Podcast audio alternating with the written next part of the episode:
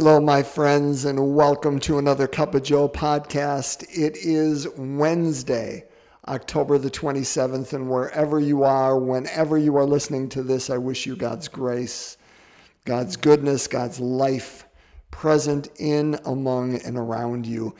If it is echoing, you know where I am. I am back here at Saint Anne. It's it's uh, Wednesday, and that is when I'm at Saint Anne in the morning, and here I am in one of their little faith formation rooms, and God love it, it is echoing like nobody's business. So I hope that is not bothering you. It is certainly noticeable on my end. Um, okay, let's continue through Luke's Gospel. Uh, we started chapter thirteen, actually started Saturday, which we don't listen to those, but we continue to journey through it. We'll probably be with it the rest of this week. Um, now I say that, and as soon as I say that, I'm going to tell you tomorrow we'll probably go off it because it's a feast day, but we'll get there tomorrow. Um, but today we're going to pick up exactly where we left off yesterday. And so today, if you want to follow along, Luke chapter thirteen, verses twenty-two to thirty. And uh, kind of, a, again, you know, we've been hearing some hard gospels lately out of Jesus, and this is another one today, brothers and sisters. So let's sit with it and, and invite ourselves, okay, God, what are you inviting us to in the midst of this? All right? So let's break open God's word together today. A reading from the Holy Gospel according to Luke. Jesus passed through towns and villages, teaching as he went and making his way to Jerusalem. Someone asked him, "Lord, will only a few people be saved?" He answered them, "Strive to enter through the narrow gate. For many, I tell you, will attempt to enter, but will not be strong enough. After the master of the house has arisen and locked the door, then will you stand outside knocking and saying, 'Lord, open the door for us.' He will say to you in reply, 'I do not know where you are from.'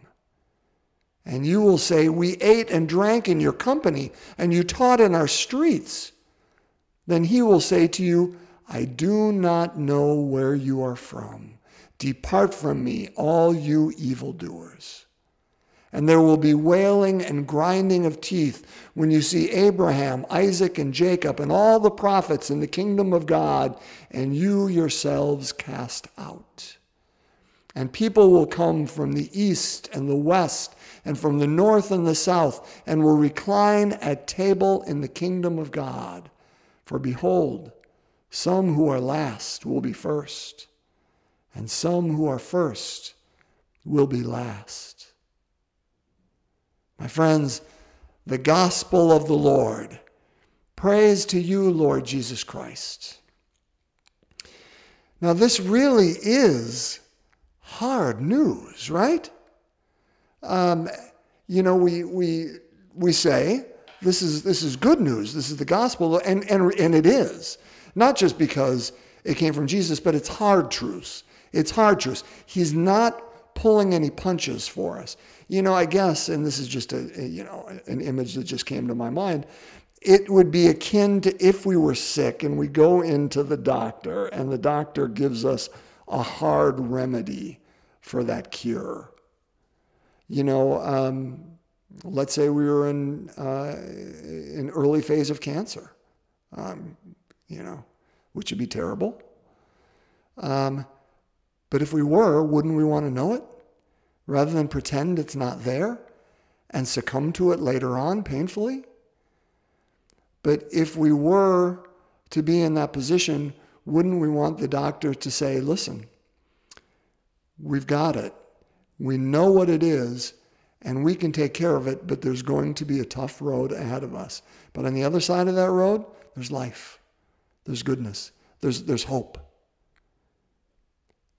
It would be hard news, and and we would need companions to strengthen us on that journey, but that's the road we would take, right?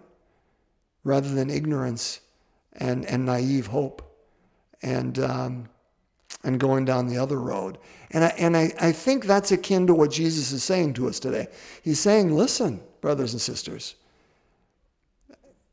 this this is this is what the kingdom of God looks like if we were going to be disciples. You know, this is where he says, and, and he doesn't say it in here, but that image of, man, if you put your hand to the plow, you know, you got to move forward. The kingdom of God is not one that we look back on, that, that we that we don't put our hand to the plow and look behind us. We we look in the direction in which we're plowing, in which that, that work, that tilling has to happen, and not to what has come before and what other decisions maybe we needed to make or should have made or or could have made for our ease in the midst of the work. So let's let's walk through it. Jesus passes through towns and village, villages teaching as he goes. And here's the key to that sentence, I think. It says, making his way to Jerusalem. Now, we could merely read that and say, that's a geographic statement. He's moving through towns and villages. He's teaching. He's moving toward Jerusalem. He's heading south. Okay. You know what? On one level, true. But on a different level, it's he's setting his face toward Jerusalem. He knows what Jerusalem means. He knows not only does it mean uh, his death, it means that's where the establishment is that he's got to face and say how you're interpreting God and how you're keeping God from people. Remember, we talked about that before. We, anything we're doing to unbind the people, the law, we can't hide behind it. I think this was Mondays, right? We can't hide behind the law. Because if we hide behind the law and people continue to be bound, we do them no service. And that and that uh, leader of the synagogue was doing that. Well, so are the leaders of the temple who are buying and selling God.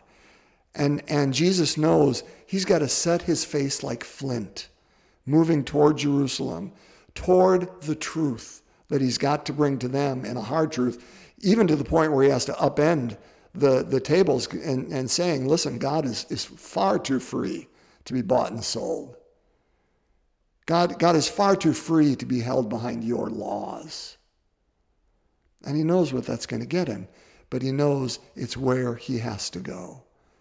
So he's making his way uh, toward a place, and he's not, he's not shying away from it. Well, and he may be anxious, and he may be, um, he may even be afraid. Uh, I don't know if he doubted or not, but he moved. He moved. Brothers and sisters, the opposite of courage is not fear. The opposite of courage is moving, or, well, it's, it's, it's absence of movement. I, I would say, courage is not, let me say it this way, I'm, I'm, I'm saying it poorly. Courage is not the absence of fear. Courage is the, is the strength and conviction to move forward in the midst of our fear. And that's what Jesus is doing. He doesn't let fear stop him. Remember yesterday's Romans, right? Oh, I love Romans eight. We are not given a spirit of fear uh, in which to fall back. Instead, one in which we say, Abba, Father. We are not given a spirit of fear. Neither is Jesus. And so someone asked him a question, and Lord, will only a few be saved? And did you notice that Jesus didn't even answer the question? I mean, maybe he does, but it, but it, but this is where it gets convoluted. like, like this is the first time. So let me rephrase that. We get convoluted here. We've probably been convoluted for a long time. But anyway, Jesus is asked a question, Lord, will only a few be saved? And, and I think ultimately this person's question is, Lord, who are going to be the ones, um, I don't know, if it's to, to make it through the Roman Empire until this empire is set up in Israel, who are going to stand with you? I don't know if it's if it's done on a on a on an earthly level or done on a, on a kingdom level of a heaven meaning, um, that who will be saved going to the kingdom, I, I think you can make a legitimate argument for it either way. Um, but I think Jesus takes it toward the end because he's talking about Abraham, Isaac, and Jacob, who clearly have already passed on and are in the kingdom of heaven, meaning in heaven at that point, because Jesus talks often about the kingdom of God being among us. So we can't confuse the two. Lord, will only a few people be saved? He answers them, strive to enter through the narrow gate. For many, I tell you, will attempt to enter, but will not be strong enough. I think that's the key. Now, he's going to go on and say, listen, after the master of the house has arisen and locked the door, you're going to stand outside knocking, saying, open the door for us. And can you imagine hearing from the other side of the door the voice of God through Jesus or, or through the Spirit or through whomever is at the other side of that door saying, I do not know where you are from. Oh my gosh, right? How awful. And absolutely there'd be wailing and gnashing of teeth when I see Abraham, Isaac, John, and all the great prophets in the kingdom, because that's what Jesus says. You know, um, there will be wailing and grinding of teeth when you see Abraham, Isaac, and Job and uh, jo- Jacob, excuse me, and all the prophets in the kingdom of God, and you yourselves cast out. Why? Why?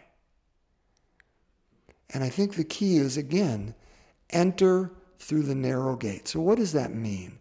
Listen, I, I'm not even going to pretend to know. I, I sat with this this morning in my prayer time. I sat with it before this podcast, and it still is hazy to me at best. But here's what I, here's where I'm coming from now, with the caveat that I'm not going to say forever and all time, this is where I'll stand. Um, But here's where that spoke to me today. Jesus is inviting us to a decision point. Remember last week when he said he didn't come to bring peace but a sword? I mean, that's the idea. He's, he's not bringing a sword, I don't believe, in terms of violence, because that doesn't make sense to me who Jesus is. He's bringing a sword in a sense because he's saying you got to decide which side of it you're on. What does a sword do? It divides. It cuts. And which side will you be on? Because you can't stand in the middle. And that's what a doorway, that's what a gate does. Uh, you know, we're called to a decision point. We can't stand in the door on the, on the lintel, right? Because then we're neither in nor out. God says in other places, let your yes, Jesus, through Jesus, let your yes be yes and your no be no. Don't be like lukewarm water, because I will spit you out of my mouth. Don't be yes and no. And I think, brothers and sisters, that's what he's pointing to, at least in my prayer and thought this morning. That's what I think he's pointing to when these other people who are on the other side of the door say, listen, we ate and drank in your company and you taught in our streets. And he says, I do not know where you are from. Depart from me, you evildoers. I think it's easy for us to look at evildoers and say, yeah, they're not going to get in. But what about the many who claim they are with Jesus on Sunday at church? Or in the midst of, uh, you know, when it's convenient to be, but on Monday when I'm back at work, or on Friday when I'm with my friends, or Saturday when I'm out in the town, or whatever it is. Yeah, I'm not so much, right? That, that we like to have a foot in both camps, as if going to church on Sunday gives us fire insurance. Hey, Lord, remember me? I ate and drank in your company. You taught in my streets. I was there at Mass on Sunday morning. I was there. I was there. Like, this is my ticket in. And Jesus says, I don't know what you're about. I, I've, I've known you, Joe, all these fifty-six years, and you've stood in the doorway.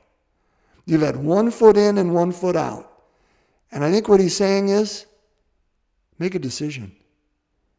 Make a decision so you at least know, Joe, or you listening, or you, whoever he's talking to, so you can't fool yourself. Make a decision. Are you with me or are you against me?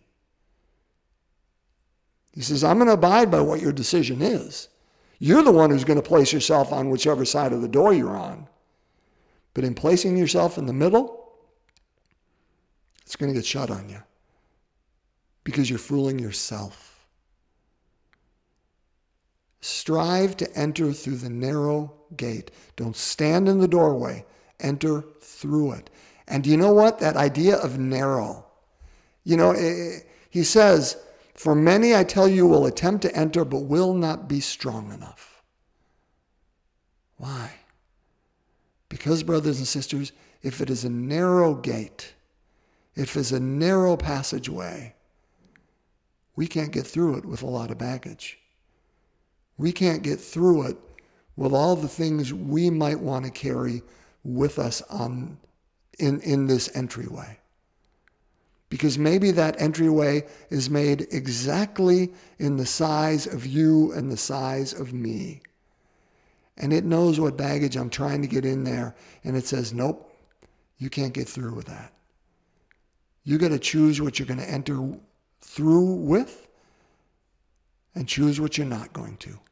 Who are those people you're going to enter with that will invite you and support you uh, on this journey? And who are those ones that we need to leave behind? What are those habits that will help us get through that gate? And what are the ones that won't? What are the material things that will help us get through this gate? And what are the ones that won't? I think that's what Jesus is inviting us to here, brothers and sisters. I don't think he's trying to scare us. I think he's putting a hard truth out there that says, listen, you're invited and welcome, and I want you here. But you can't get in without saying yes to me. I was just at Divine Savior this morning talking to the first through the fourth graders. I loved it. And we were talking about Mary. It's the month of October, so the month of the Holy Rosary. And we were talking about Mary's uh, appearance in Scripture. And I said, you know, perhaps the greatest thing that Mary did, the greatest, period, was her yes to God. She didn't even have to think about it. Her yes, because everything else emanated from that. And we have a Savior because of it. Brothers and sisters, she didn't hesitate when asked to make a decision. She knew what side of the door she was on. May you and I take a lesson from Mary today and not stand in the doorway, not have one foot in either camp and try to play both sides of it, looking good on the outside, but not on the inside. Being at church on Sunday, but not with God on Monday. We are called to choose Jesus Christ. Sunday, Monday, Tuesday, Wednesday, Thursday, Friday, and Saturday. And yes, we will do so imperfectly.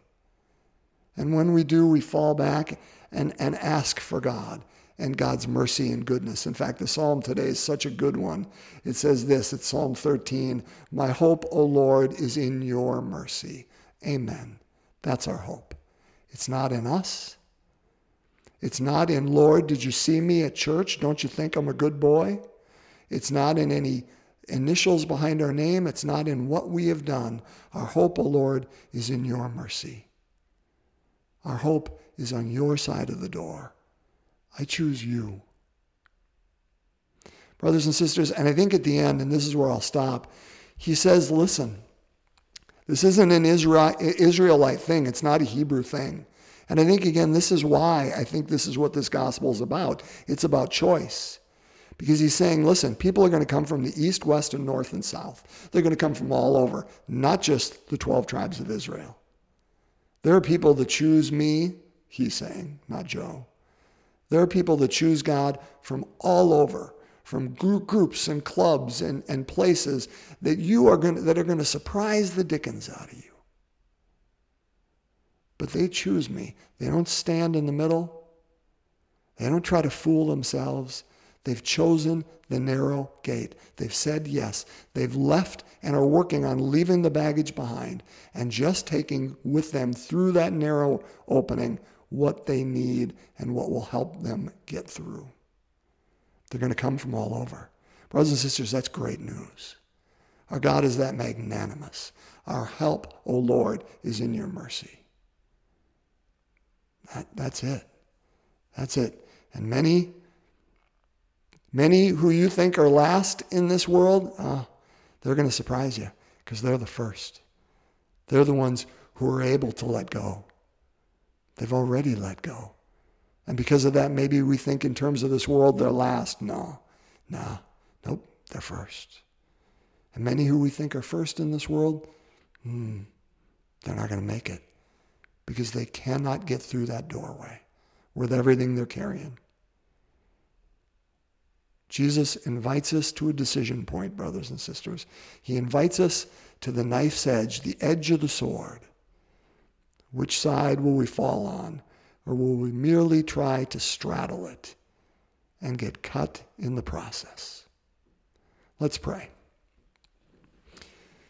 My friends, we continue through the uh, joyful mysteries today. And so we begin as we begin all things in the name of the Father, Son, and Holy Spirit. Amen. The third joyful mystery, the birth of Christ, the incarnation. Our Father, who art in heaven, hallowed be thy name. Thy kingdom come, thy will be done on earth as it is in heaven. Give us this day our daily bread, and forgive us our trespasses, as we forgive those who trespass against us. And lead us not into temptation, but deliver us from evil. Hail Mary, full of grace, the Lord is with thee. Blessed art thou among women. Blessed is the fruit of thy womb, Jesus. Holy Mary, Mother of God, pray for us sinners, now and at the hour of our death. Amen. Hail Mary, full of grace, the Lord is with thee. Blessed art thou among women, and blessed is the fruit of thy womb, Jesus. Holy Mary, Mother of God, pray for us sinners, now and at the hour of our death. Amen. Hail Mary, full of grace, the Lord is with thee. Blessed art thou among women, blessed is the fruit of thy womb, Jesus. Holy Mary, Mother of God, pray for us sinners, now and at the hour of our death. Amen. Hail Mary, full of grace, the Lord is with thee. Blessed art thou among women, blessed is the fruit of thy womb, Jesus. Holy Mary, Mother of God, pray for us sinners, now and at the hour of our death. Amen. Hail Mary, full of grace, the Lord is with thee. Blessed art thou among women, blessed is the fruit of thy womb, Jesus. Holy Mary, Mother of God, pray for us sinners, now and at the hour of our death. Amen. Hail Mary, full of grace, the Lord is with thee. Blessed art thou among women, and blessed is the fruit of thy womb, Jesus. Holy Mary, Mother of God, pray for us sinners, now and at the hour of our death. Amen. Hail Mary, full of grace, the Lord is with thee. Blessed art thou among women, and blessed is the fruit of thy womb, Jesus. Holy Mary, Mother of God, pray for us sinners, now and at the hour of our death. Amen. Hail Mary, full of grace, the Lord is with thee.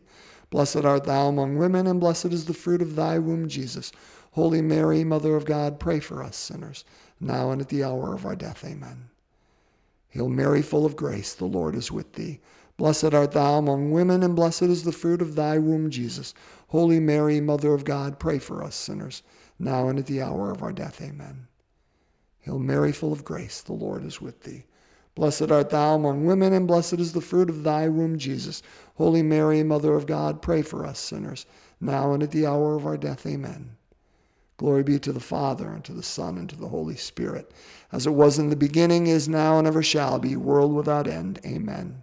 O my Jesus, forgive us our sins, save us from the fires of hell, lead all souls to heaven, especially those in most need of thy mercy. In the name of the Father, Son, and Holy Spirit, amen. My friends, bless you. Thanks for being present today and breaking open God's Word with me, and uh, let's do this again tomorrow, a little less echoey, uh, when we come together and break open God's Word one more time. God's peace.